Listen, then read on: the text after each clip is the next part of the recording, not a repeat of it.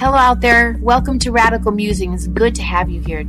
Uh, today, I want to connect with Doctor Astrid Heger. She's a professor of clinical pediatrics at the U S C Keck School of Medicine and the founder and executive director of the Violence Intervention Program at Los Angeles County U S C Medical Center in East Los Angeles. Her work is so, so vital and important to so many people whose lives she's changed for the better. While the subjects of violence and injustice are really heavy, there's a comfort in knowing that there is something we can all do about it. And this is my Radical Musings with Doctor Astrid Heger.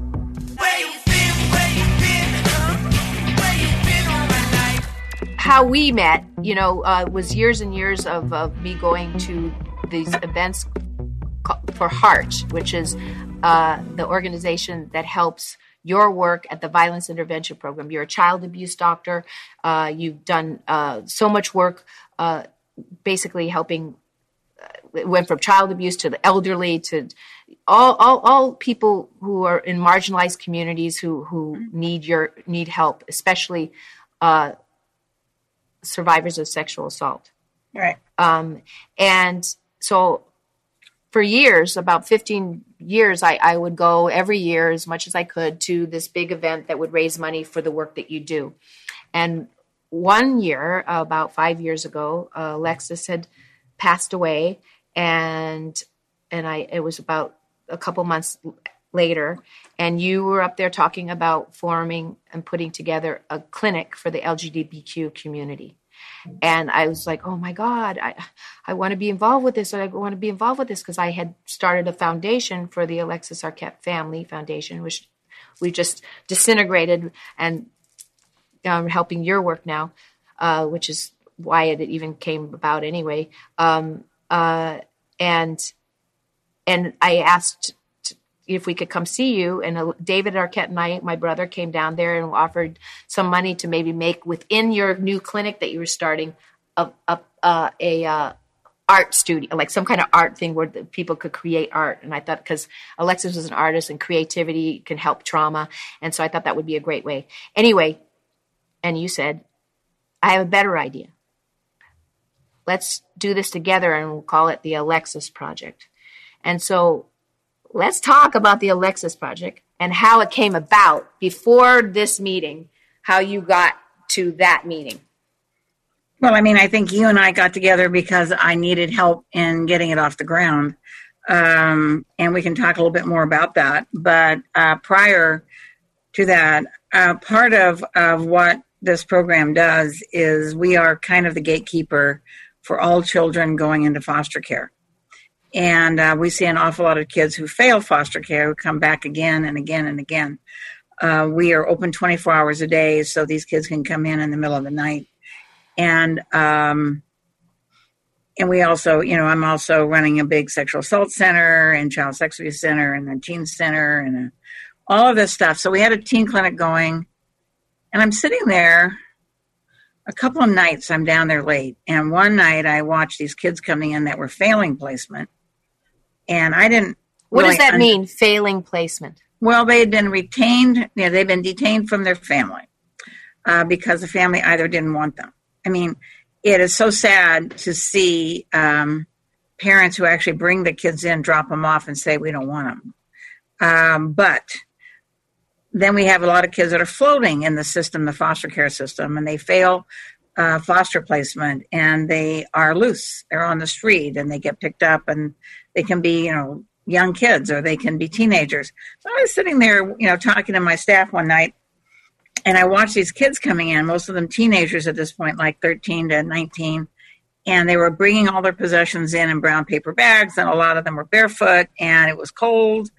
And I was looking at this going, well, maybe I just get flip-flops and duffel bags, and how do I help them?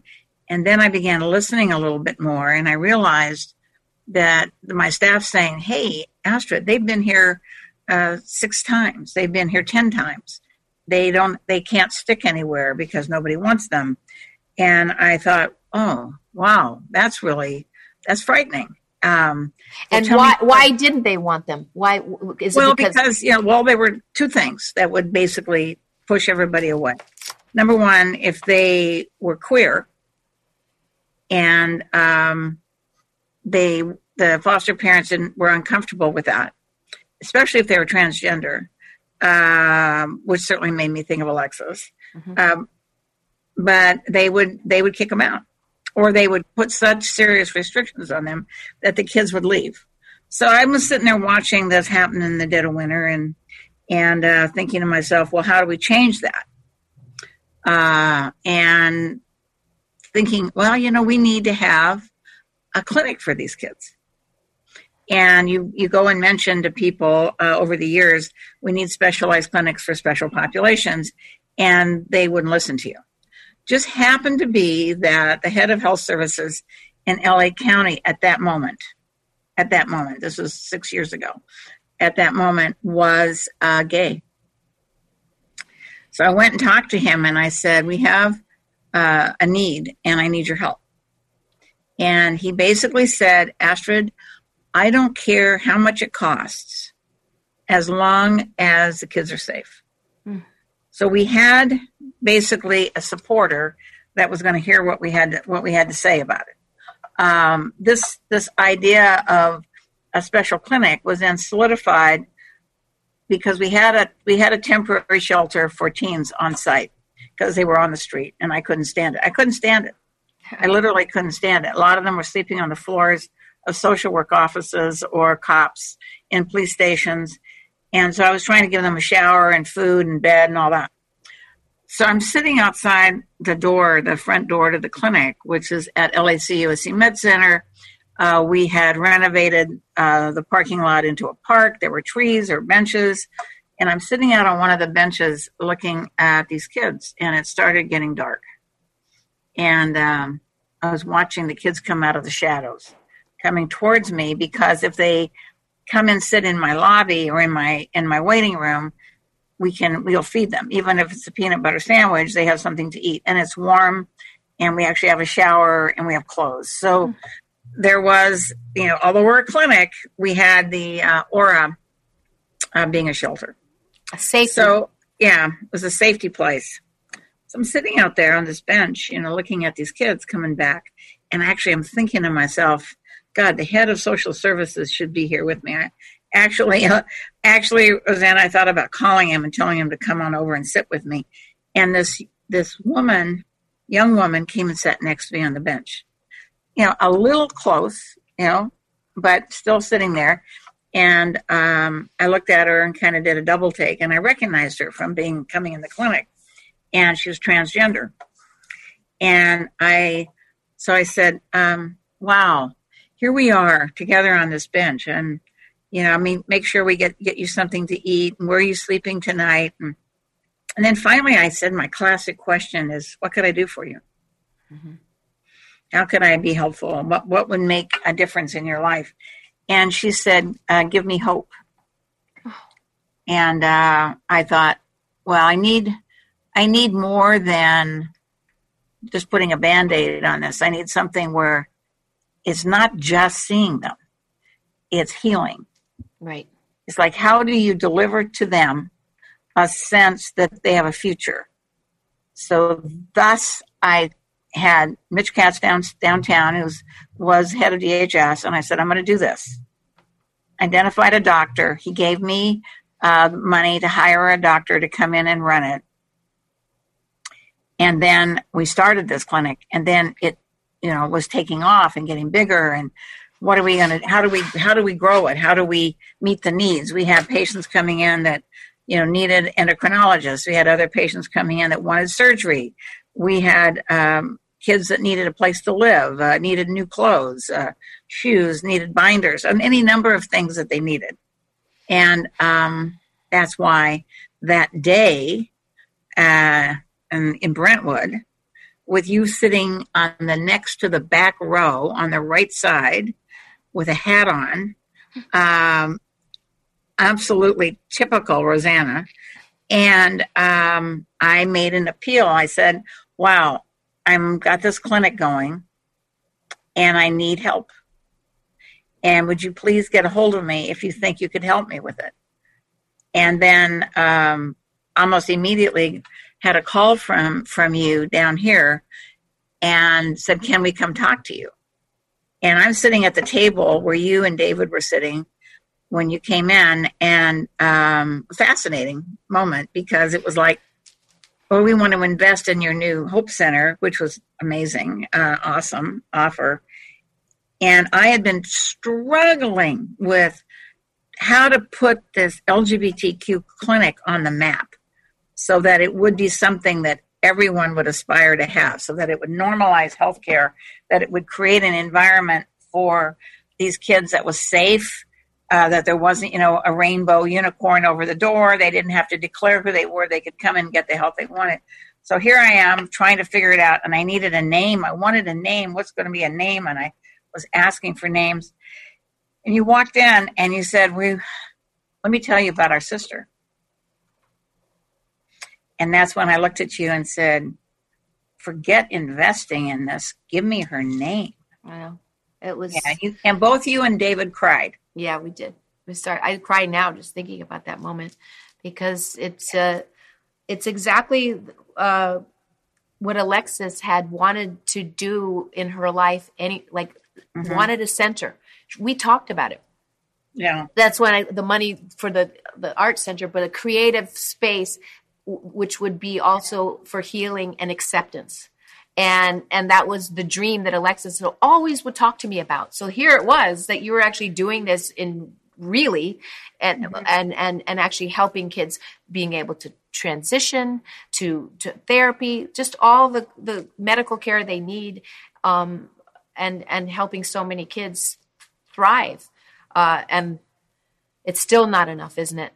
Is, no, is it? You know, it's not. It's like, um, you know, it's very validating that we begin to see places, you know, like Portland, like you and I talked on Friday, yeah. springing up and going forward and wanting to do the same and wanting to know how to network with us so they can do exactly the same thing that, uh, that we did here. That's exciting. Yes. Um, the fact that, with, you know, once we started, we put the name on the door, uh, we made it very visible that we have uh, the head of Department of Children and Family Services in Los Angeles saying, Astrid, uh, can you see all the kids in the county that are in foster care who want to be in, a, in that special clinic? They want that kind of support. It's not just that they want a doctor that tells them they don't have diabetes or they don't have epilepsy or something. They want somebody who says, that validates who they are, that creates a normal environment for them, that has mental health. How can we help you? That's linking up mentors, uh, tutors, so they can study remotely. And wow, it was like, uh, I mean, one day we had fifteen transgenders uh, call and ask for appointments. Uh, so it's not just transgenders, but it's certainly that that scares people. Transgenders scare people. Really, um, as do a lot of gays. I mean, you know, foundations that are conservative, right-wing dominated boards are not thrilled about giving us money for uh, the Alexis Project. So, how are you? How how are you continuing to get the funds that you need for the Alexis Project, and what can people do to help you achieve?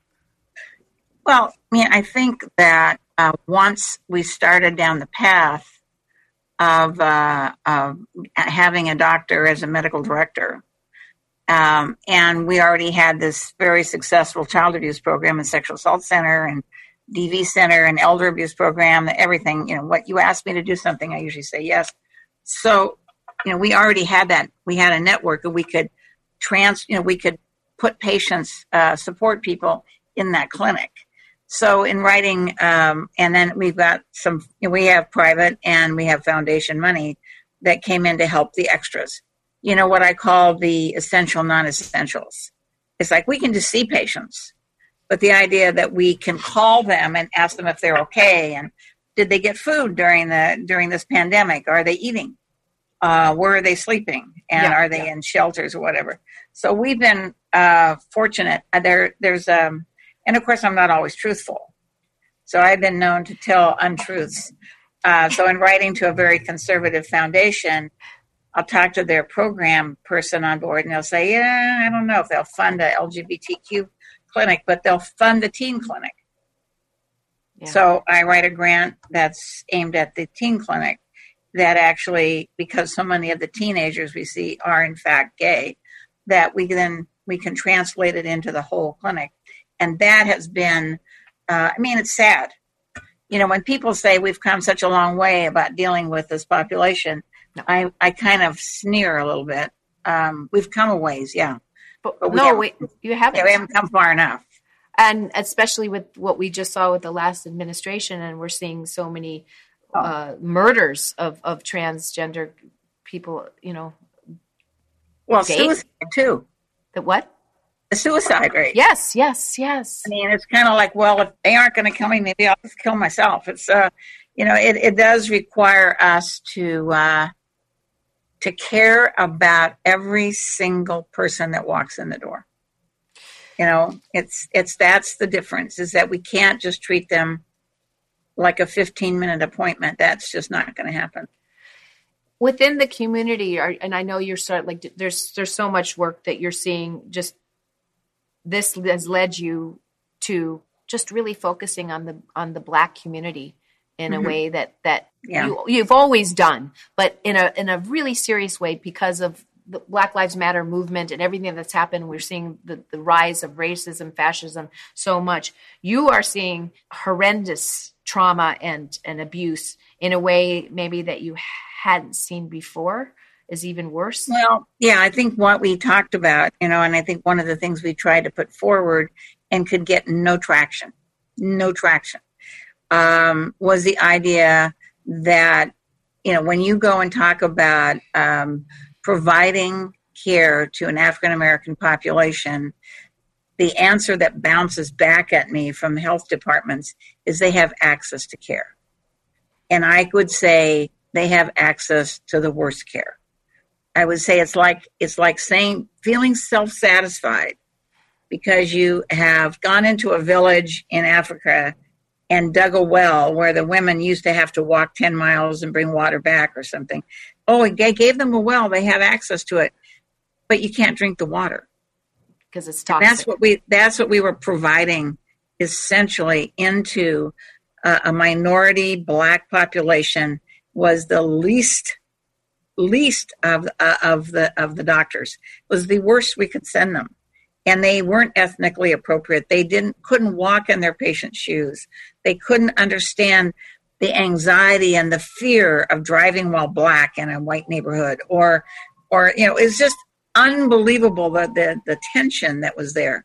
And I raised the issue of why do Black women die and their babies die around childbirth, and um, why don't we build the very best clinic in the world, all staffed with African-American doctors and nurses and therapists, and show the world that it doesn't have to be like this?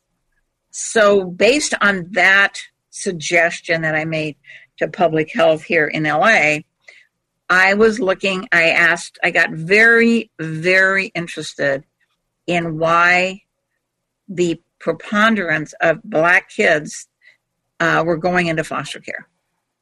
So, I mean, the startling facts are, Rosanna, that if you are an African-American child in this county, and if you get a call into social services that says, I think there's something wrong at this household, that you are six times more likely to end up in foster care if you're Black than if you're white.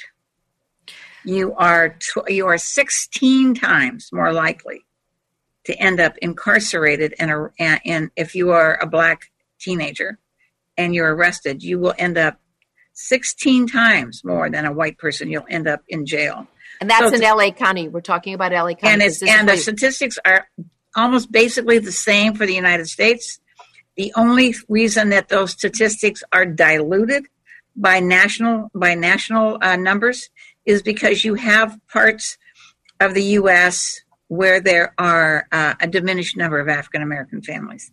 But if you look at concentrated areas like Chicago and New York and and Saint Louis and, and New Orleans and the big cities where there is a big com- you know, a, a, a concentration, the statistics are the same. And if you look at the the the rates for uh, the population uh, in general in the United States versus the population that's in prison as adults, it's frightening. I mean, it goes from fourteen percent of the population is African-American to greater than fifty percent, sixty percent are the are incarcerated felons are Black. So I mean, if you look at just the sheer risk factors for being Black, I mean, I would be scared to death. Well, did you see, I mean, of course you did, but uh, the Los Angeles Police Department for Valentine's Day, the the the the Valentine's Day picture card that was going amongst around the, the police department was a picture of George Floyd and saying, uh, "Take you take my breath away." Oh, God, this is this this this was this was the the. The Los Angeles Police Department, somebody exposed it. It went all around the, the, the police department as a joke. In our county, I'm so horrified. I, I, I'm so, we need to weed the white supremacists out of the police department. Out of uh, It's so horrendous to me. So the fact that you're telling me that that's, you know, they arrest these sixteen-year-old boy for something mm-hmm. that he, you know, had a, a joint or, or something, and they'll put a, a, a huge charge on them and put them in prison. We have yeah. racist police officers. Well, the race, that's true. And they and so many of the systems are actually racist, Rosanna. It's mm-hmm. like me sitting here as a child abuse doctor. If I get a call from a, a affluent white community hospital, E R, mm-hmm. hey, Doctor Heger, can I run a case past you? If it's a if it's an African-American family, that starts the conversation. There's this big Black guy here with this kid, and this kid's got a broken arm. All right? Uh, I'm going to call D C F S, and I'm going to detain. And, well, what is your suspicion? Well, there's a big Black guy here with a kid with a broken arm, and I'm I'm going to I'm going to call social services. Now, you fast forward it a week or two weeks, they call me, and they say, well, let me run this case past, past you, Astrid. I have this uh, nice white couple here from Van Nuys, and they have a kid with a broken arm. And I just want to make sure that I don't need to report this, because my feeling is that there's there's no abuse here. Mm-hmm. The difference is that you're setting that Black family up, all right? The other thing that we do is that we go into homes where they don't, we have not given them any resources. So we've complicated their lives by making them extremely poor, single parenting, no access to services, they're hungry, they're they're stressed out, and uh, and we go in, well, there's no food in the refrigerator. Okay, or, okay, I'll give you another example. It's like, the simple answer is let's find out what they need and give them food to put in their refrigerator rather than taking those kids away. Yes. They don't want to lose their mom. No. And then be so, put into foster yeah. care where they could actually be sexually assaulted. Like there's, I know you're good at finding the right foster care, but there are foster care that, that don't do the right thing. Once they have those kids, they can be abused within the foster no. care. Well, let me give you an example. Something absolutely blew me away when I um, started this sort of uh, where these kids could stay for twenty-four hours and get fed and get a bath and all of that. And, and the, the state swooped in and closed us after three years, basically because the kids were staying there too long. Well, of course they were. I didn't want them on the streets. I didn't care how long they stayed there. But but that aside, one of the things I learned was that because I was paranoid about losing the site, which of course I did, uh, was the fact that I would sit there and say, get this kid into placement. Make sure there's a foster family for this kid. And so I listened to them, and they would call a foster parent, and they'd say, I have a twelve-year-old African-American kid here who needs to be placed as soon as possible. And on the other end of the line, the foster family would say, how Black is he and what's his hair like? Oof. So so you're looking at, would you want to send a kid there? I don't want to send no, an African-American no. kid there. I don't care how Black he is or what his hair like. He needs a home. Yes. So, you know, the idea that we were dealing with rampant racism, mm-hmm. Uh, not just in the police department, but also in social services, right? And and the foster care system um, was absolutely frightening to me.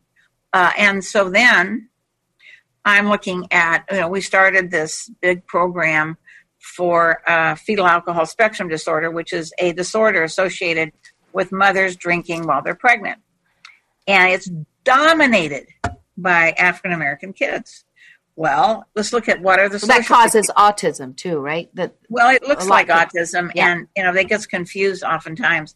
But these kids have one thing in common: is that they can be very, they can grow into, uh, they're smart, but they can also grow into being very violent and uh, and sexually uh, aggressive, and um, it has to do with the fact that they have brain damage from the alcohol. So we started looking at this, and why is it we have so much of this? And and why are we not diagnosing it? And then I read um, uh, this book by this African-American psychiatrist that died recently, but he was practicing in Chicago.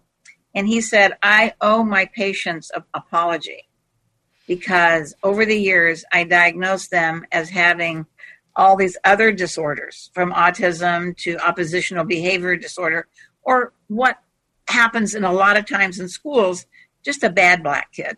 You know, they all have problems. So it was just a racist diagnosis. And he says, I realize now that they had fetal alcohol syndrome. I mean, let come on, give us a chance to get to that kid. And let's get a chance to get to the community and say, if you're activists for changing society, let's stop drinking. And then you look at where they shop. And the And the dominant the, the dominant factor in the inner city is liquor stores on every corner, and no stores that are selling healthy foods. Yeah. So so of course, and then you you you you just throw them into poverty. You don't give them respite care. They don't have they don't have any any kind of support. And then you're asking them to be perfect parents. Come on. Yeah. Why don't we? So what we're recommending in the county right now, and I'm working with D C F S on it.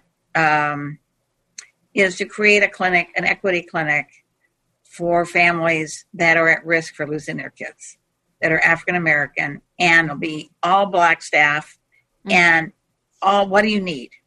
So we'll look at partners to underwrite food, housing, education. Let's get that mom her G E D. Yeah. How can, so how can we collectively help you achieve that? Well, there's several things I think we need to do as a society. Number one, we need to learn to deal with our inner racism. Mm-hmm. Mm-hmm. And we need to learn how we are subtle racists. We are. We we are. We can't walk in a black man's shoes. We've not done that. We don't understand the fear, the tension, the anxiety that goes there. Um, I and I think words are easily spoken. You know, Black lives matter to me. Black children's lives matter more, uh, to be honest with you. Um, but what I do.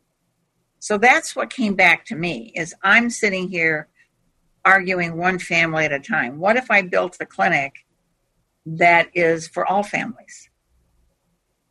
And then what if I hold my friends accountable to support those, the idea of how can I help that family through a year?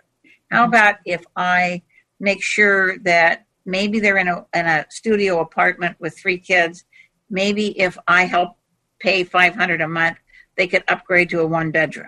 Mm-hmm, mm-hmm. How about, what are we doing? You know, we're feeding like three hundred people a week here out of the generosity of the people that support us. Um, most wealthy people in this country made so much money last year. Yeah. Made so much money. How about if we just have a guilt fund? I know. That we say, I, I need to give. Amazon, to- come on. Let's, let's like, feed these people with just your I profits. Think, yeah. I think that we would, but see this clinic, my idea, Rosanna, is this clinic looks at every family and looks at that mother and says, did you finish high school? What is your skill set? How can I help you? Maybe I could give you respite care on Saturdays so you can actually get your nails done or your hair done. Maybe, how about we make sure you have enough food in the refrigerator? How about, you know, that we have the ability to resource that mom in order for her to be successful for the first time in her life. And, and you know what?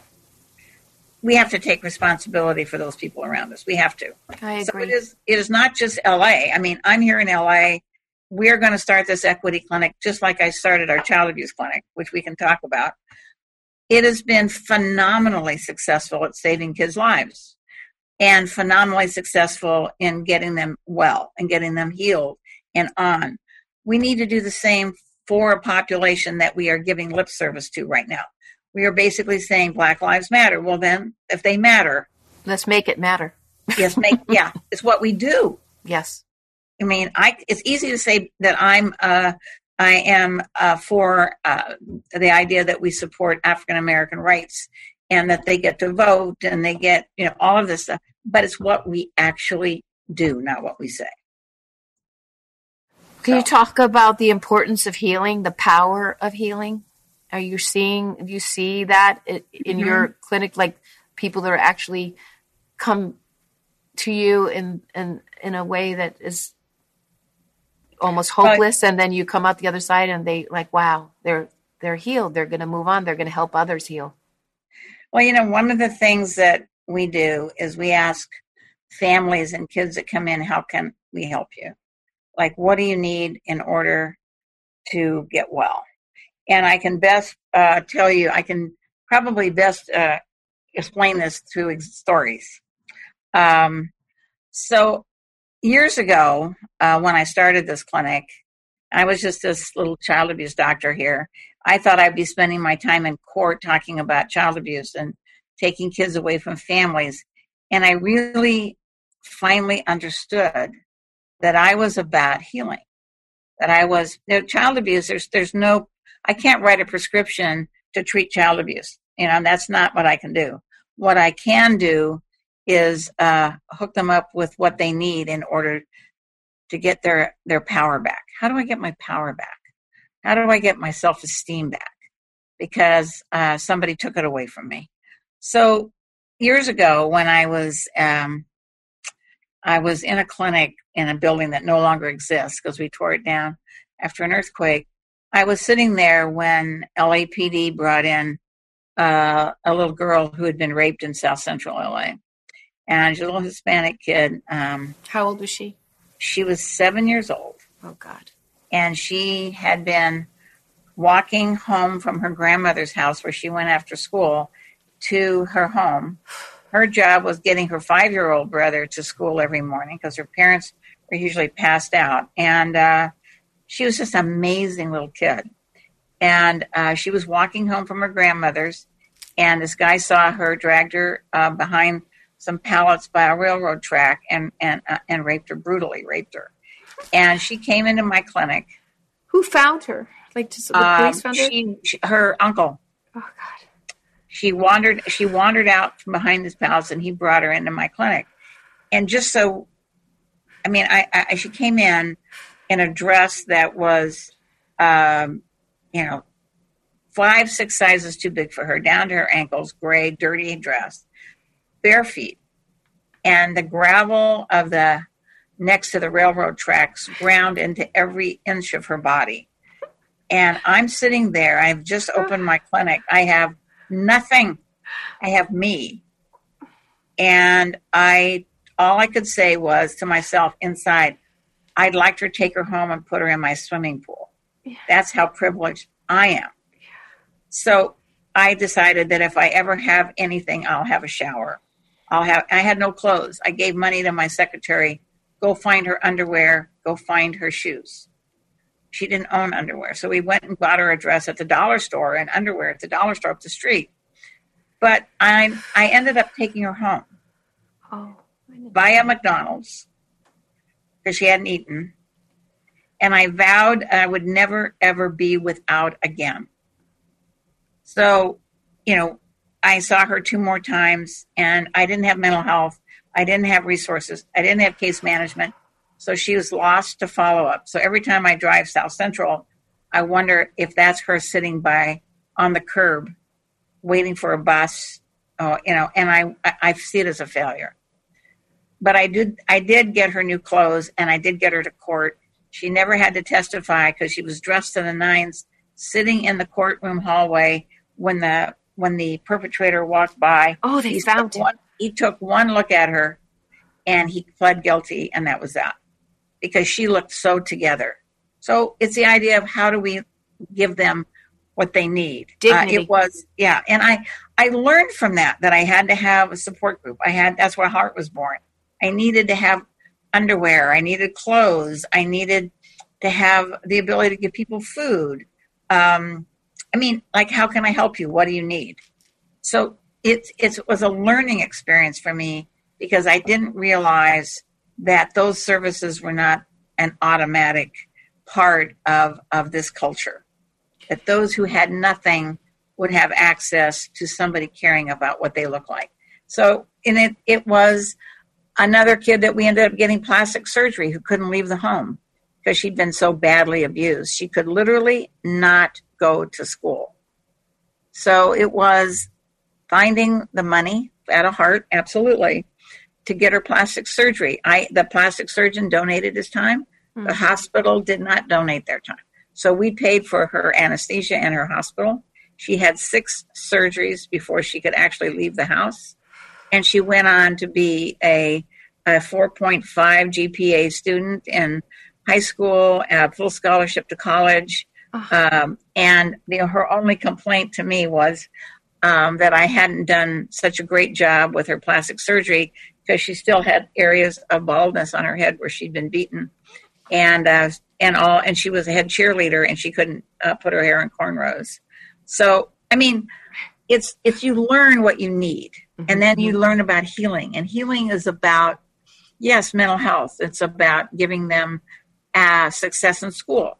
It's about giving them that bright red sweater to wear to, to school when school starts in September, rather than something dingy and dark and disgusting. Mm-hmm. It's about shoes on your feet. It's about clothes in a duffel bag. It's about self-esteem. Mm-hmm. And it gives, and the idea that you give them their power back. And Rosanna, you know that. It's like when you deal with women who've been beaten or raped, mm-hmm. somebody took away their essence of who they are. They they lost their power. And you You you can't talk about healing until they begin to get their power back. And how and, and that's just giving them the basics, essentials in life, and their dignity back. And and that where yes. they feel that right. they, they are empowered. And that's what you do. You you empower them to heal. Well, you know, right. And and you know it's it's it's it's giving them a sense that they are important, that their lives are important, because somebody took that away from them. And, and um, you know, you, I don't care how little the child is, or how old the child is, or the woman, it's, you know, you lose your power. And how do you get your power back? Um, it's through having a support system like here. We're very interested in healing. I didn't think that I was about healing. I thought I was about diagnosing. Until I saw that little girl that came in, I thought, wow, how do I do healing? Um, and I learned.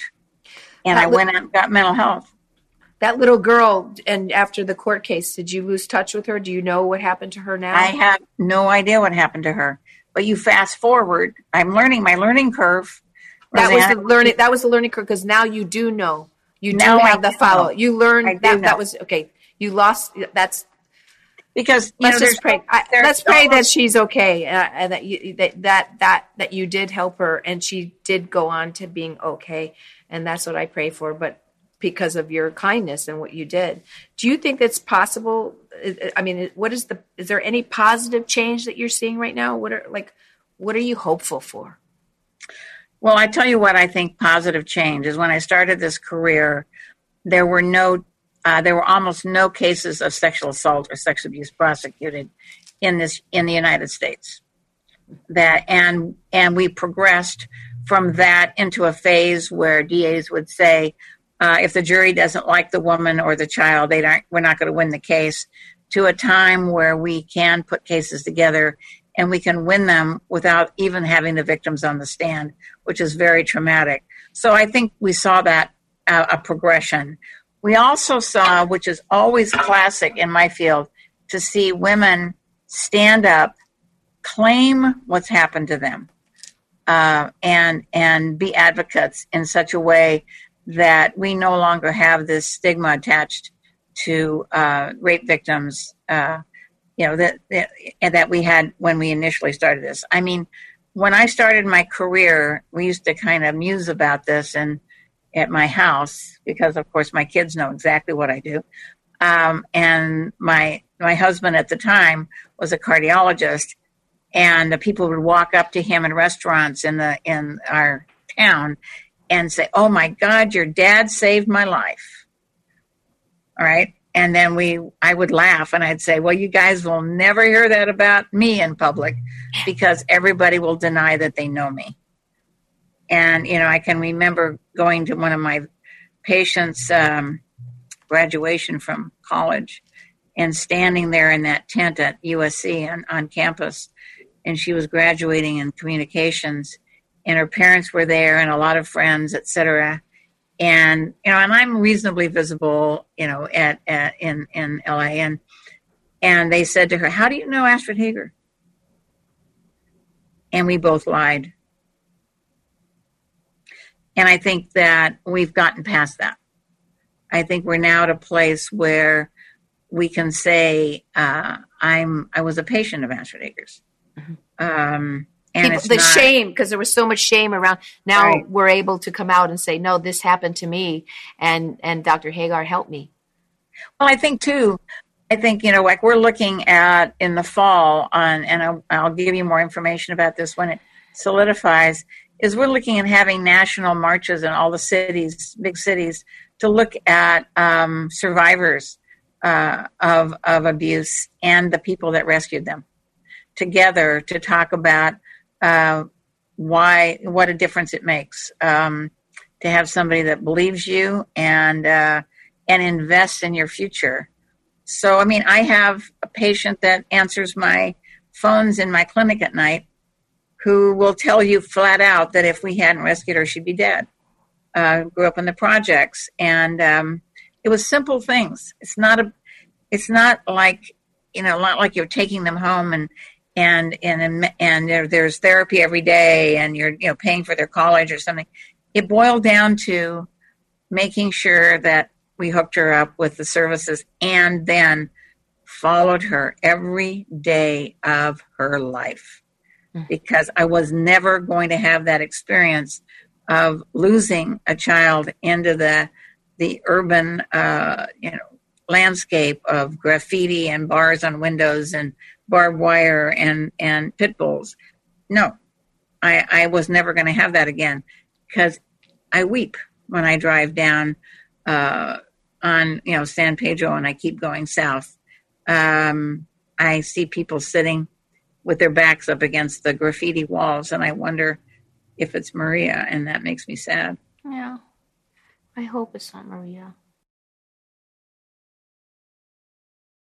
We know the trauma that, that it takes, you know, and we've experienced it. We know many, many people that have been uh, sexually assaulted as children, and it's a huge fire to walk through to get to the other side, outside of it, and be able to heal and, you know, not succumb no. to drug addiction yeah. and eating disorders and all the things that come along with the trauma of self-punishment um, that we've all seen. I think we have to be, as a society, be willing to hear that.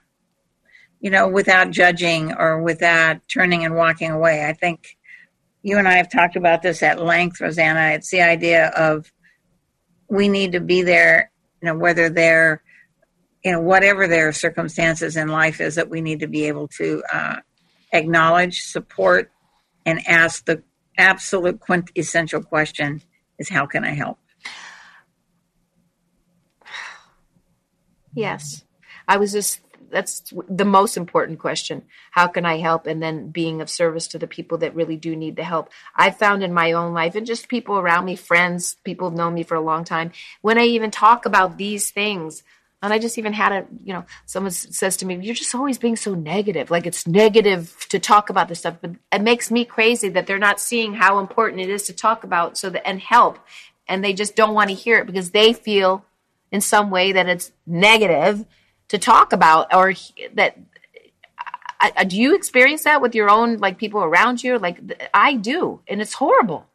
It's so horrible well, you know, to me. Well, you know, I think maybe we need to, we need to talk about that a little bit. I think that um, there is nothing probably more joyful or brings more joy or happiness into life than uh, the idea that you're giving to someone that is that needs it, or that you make their life better.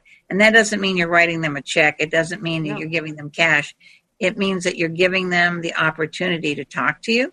Yes. That you're listening and that you care about them. And I had somebody tell me recently who is extremely blessed from a financial standpoint, who said, the only real joy in my life is what I do for somebody else. I agree. And I think people, you know, forget that. It's like um, on my wall, I don't know if it's this one or my other office, my medical office, I have a, um, I have a plaque given to me by uh, a young woman that I, was her godmother. And uh, she comes from an, a very, very wealthy Asian family. And it says, to the richest woman in the world. And I think that we underestimate the power of doing one thing for one person. It doesn't have to be, you know, you're not you're not building a clinic in in uh, Rwanda, or, you know, you are actually caring about that one person that you can care about, and and it's uh it, it's not hard. It's not hard to find someone, even if you can just listen to them or how can I help you. It's an amazing, um, you know, it's an amazing experience. Um, I was just talking, you know, to Ruchira Gupta, who you, I, I think you, I did I introduce you to Ruchira? I think you've you've spoken. Yeah. So she works at the in the uh, by getting the girls out of sex trafficking brothels in in, in India, mm-hmm. and uh, they have these healing circles, they call. They sit around and that and the, the support groups. And also Tarana Burke does that with her her work in healing people. Do you are you starting to do that within the center? Is there a place other than all the incredible medical stuff and following up on their lives and making sure there's education and food and clothing, food in the refrigerator? Is there now? It seems like we have to find that that place of healing the trauma. Is there is there room for that in the clinic, or do you go well, to other places to do that?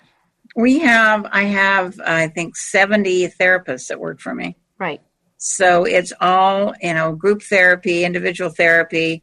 We're we're looking at, you know, new kinds of techniques, et cetera, that we can do, and it and it goes just in not not just talking therapy. It goes beyond that. It goes into how do we help them deal with day-to-day living, because the one thing that that perpetuates um, abuse and violence in families is isolation. Yeah. So the idea that you reach in and you do have groups and you do bring people into groups, and we have uh, parenting parent, parents that come in, in groups. We have kids that come in groups. So you're absolutely right. It's it is not being isolated, whether so, it's one-on-one or one-on fifteen. And then we've had COVID, where we've been forced into isolation, and mm-hmm. these, these communities have been forced into not being able to even go mm-hmm. get the needs, anything, and with their abusers. It's, have you seen the rise? It's been insane, um, right? No, I'm telling you, when they, when they, I noticed in the L A Times this morning, yeah. they're talking about opening schools. Oh, goodness. So I'm just basically saying to my staff, I had a meeting this morning, saying, you better gird your loins, because uh, we're going to have kids are going back to school. They're going to have somebody safe to tell, and we're going to be seeing it uh, in droves. Obviously, there's an uptick in domestic violence, but you can't get women out of those homes. There's there's, there's no place to go. The shelters are full. Uh, temporary shelters are full. Or they're closed because they don't want people because they have COVID, or they're afraid yeah, that they'll well, get. Yeah. I mean, we can talk about the, the idea of the of uh, kids and, and women and families living with three or four families in one uh, three bedroom apartment, and it, and COVID goes through that like a hot knife through butter. And and uh, what do you do? I mean, how do you keep them safe? I think that's uh, a challenge. One of the challenges with domestic violence that I learned a long time ago was give a real answer. Don't just say to somebody in the emergency room, oh, uh, don't go home. You know, they don't have the wherewithal to go someplace. It's like, where can I send you that you'll be safe? Um, I'm famous for buying, uh, not, not in the coronavirus time, but before that, I'm famous for buying airline tickets to remote parts of the U S so that women can return home or go find their sister or go to an uncle or grandparent and um, get away from their abuser. Yes, right. Because that's the real answer. Uh, the, the, the, the stupid answer is, oh, well, listen, you don't have to go home again. Wait a second. Uh, these are individuals who have no choice but to go home again. I don't care whether they're rich or poor. Uh, the choices are uh, extremely limited. And usually it involves hyper control. So they do not have access to funds, et cetera. So it's up to us. You know? So what do we do as a society to take responsibility, the responsibility for equality and justice? What can we individually do? Well, I'll tell you what I would say to everybody in, in the U S and uh, elsewhere is I would say find do, do find an agency in your community that has taken on doing this, not talking about it, but doing it, and and support that agency one person at a time, not asking, like, you know, just say, what does one child need in your agency or one woman need in your agency, and figure it out. You know, my very first time I ever asked anybody for anything, I asked a women's church group to get the clothes and the stuff together to send that little girl to court that I talked about to begin with. They had, because they had said, let us know what we can do. And I said, I need clothes for her so she can go to court because she has nothing.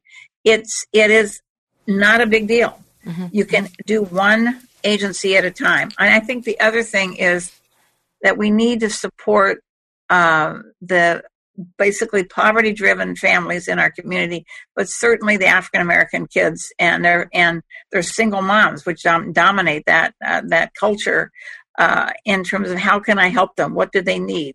Maybe they need money for school. Maybe, maybe, maybe that that uh, they maybe they would actually uh, be aggressive and run for office and be something in their city or be something on their school board or demand the best if they had the support they needed. So I think asking those questions, and if you belong to a group, find out uh, how do you adopt a family out of this group? How do you end up helping a family? Not I don't I don't advocate that we take these, that you end up with the families living in your house. That's not what I'm advocating. I'm advocating that you go to uh, an agency or a church or somebody else that's delivering that kind of service in your community and ask them the classic questions. What can we do to be helpful? Can we, can people donate to your, which is the Violence Intervention Program, and, and, and, and donate directly to you? Yeah, it, it's it's very easy. We if you just go online, you can read all about us. It's one big long word, violence intervention program dot org. And um, yes, we obviously that's not why I'm on this podcast with you, but I but I do think that um, we have done an, an excellent job during the coronavirus of keeping people safe. Well, and the um, money really does go there. It's like there's that's not going in your pocket. I know that it's, no, no, it's, no. it's going yeah, in helping have, families. Yeah, yeah. I'm actually, I actually uh, hate raising money. So I know you're I, not good at it. That's why I asked. I, like I, I, I'm, I'm telling everybody to do it. So you, I know. I mean, you, my you don't, my you don't ask. Is that I feel like it needs that what we do is an entitlement. So everything here has been based on a business model which is unique to a nonprofit. Is that we build programs and we sell them back to the county so that no matter what, they don't go away. In other words, we think what we do is so important that it, it can't just go away because I didn't raise enough money that year. So the services are all based in uh, contracts with the county of Los Angeles or, or the state or the feds. So that services don't go away. What we use money for here is for food right now, for housing, um, and uh, and education, and those, those basic services is what we use the money for. Interesting, fascinating. I had um, my volunteer coordinator come to me and say, can you explain to me, Astrid, why people are coming in and asking for cleaning you know, supplies like, you know, like soap and detergent and mops and all of that other stuff? And I thought about it, and I said, well, because every penny they have is going for food. So if they want to wash their clothes, they are asking for us to figure that out. uh, interesting, fascinating kind of of uh, of uh, uh, window into the lives of uh, the patients that we are seeing. Um, well, I think you're. Um, I wish there was. There's nobody like you, and I'd love you, and thank you so much for everything that you do for for humanity. But Astrid, is there anything else you want to talk about that you feel like that we haven't talked about or covered that you'd like to? Well, I'd like to talk about courage. I think that you have a, a great dollop of courage, Rosanna, in standing up for the things that you believe in. And and I think that people will follow you almost anywhere because you're passionate about what you believe in and you have the courage to speak the truth. And I think that right now, to anybody who's watching this podcast, I challenge them to dig deep and have the courage to say the things that no one else will say. That it's not okay for kids to be kept at the border away from their parents. And it's not okay for the kids on the border to be sexually assaulted by those who are who are there to protect them. It's not okay for foster kids to be recruited out of foster homes to go live on the street and be sold as, as sexual objects. It's not okay for African-American kids to go into foster care six times the rate of white kids. It's not okay for black uh, adults to dominate the incarcerated uh, felons in the adult prisons in this country. I think it's time for us to have the courage to say those things. And when somebody tells me, Astrid, I'm It's about money. You need to make money at what you do. Um, I will tell you that it's that it cannot be about the money we spend, because we spend so much money on on trying to fix things after they've gone wrong. It's time to say up front, you know, that's just not okay. It's not okay for us to uh, to uh, look away when somebody needs something. It's uh, we just need to take it head on. Um, the highlight of my one of the highlights of my life as a mother of three kids was driving my youngest son through uh, the area he was living over towards Los Feliz, over in that direction. And I can remember I'd gone to pick him up. We were going to go out to lunch or something like that, um, and uh, we were driving down a street. And he he looked over. He says, "Mom, stop." And I said, what, what, what, what, you want me to stop? Why am I stopping? He said, look over there. And he gets out of the car and runs over because a little old lady had crashed on essentially on the sidewalk. Her, her roll, rolling cart from the grocery store had hit a, a, a tree root. You know how the sidewalks in L A can be like, you know, like a roller coaster.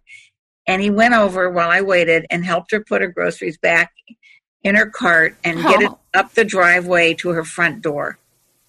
It's... It's that's what I'm talking about. And that was like that. That's good, mama, good mothering. Where she he learned from you that it was how important it is to help others. And um, was that Eric? No, it was actually Christian. It was oh, okay. Um, yeah, it was Christian. Um, yeah, no, in, and and uh, I was just it's it's like well, you know, I hear stories about Eric because he went to college in Colorado from his friends saying that he would always take the homeless into the nearest restaurant and buy them something to eat. Um, And they were always just blown away by why did he do that? Uh, you know, I am the richest woman in the world. And uh, it is having to do with the joy and and often not a very popular voice to be heard. But I think that I have always been willing to say the things that others would not say. And I will tell you right now, it's not okay for minority kids to die at the hands of caretakers, to be lost in the foster care system, to be enslaved in the foster care system oftentimes, and to see themselves as having no hope and no future. And that goes doubly, doubly for the kids that we're trying to take care of in the Alexis Project. Thank you for that. Thank you. Thank you for your courage and for your heart and for your humanity. And uh, I'm I'm honored to know you, Astrid. Well, likewise, I will tell you, I don't know too many people who have as much passion for what they believe in. And Rosanna, don't ever lose that. Some people have a very hard time hearing that. But um, you can't, you can't, you can't cater to the people who are uncomfortable with the positions that you take. You need to be exactly who you are. I have rarely met anyone like you, and I, as you know, adore you and would do anything for you. And I'm honored to have Alexis's name on this project. It makes me feel good every time I walk past that orange sign on the wall.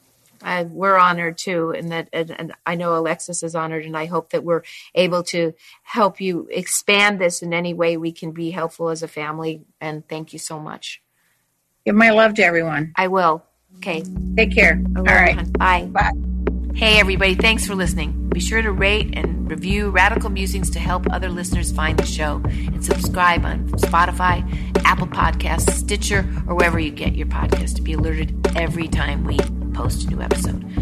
Radical Musings is brought to you by Audio Up, produced by Krista Leiney and Carla Braun, edited by Jeremiah Zimmerman, production support provided by Ashley Ardent, Sam Winter, Tyler Dorson, Emma Rappold, and Richard Riegel. Thank you all so much. Ooh, la, la. Audio Up.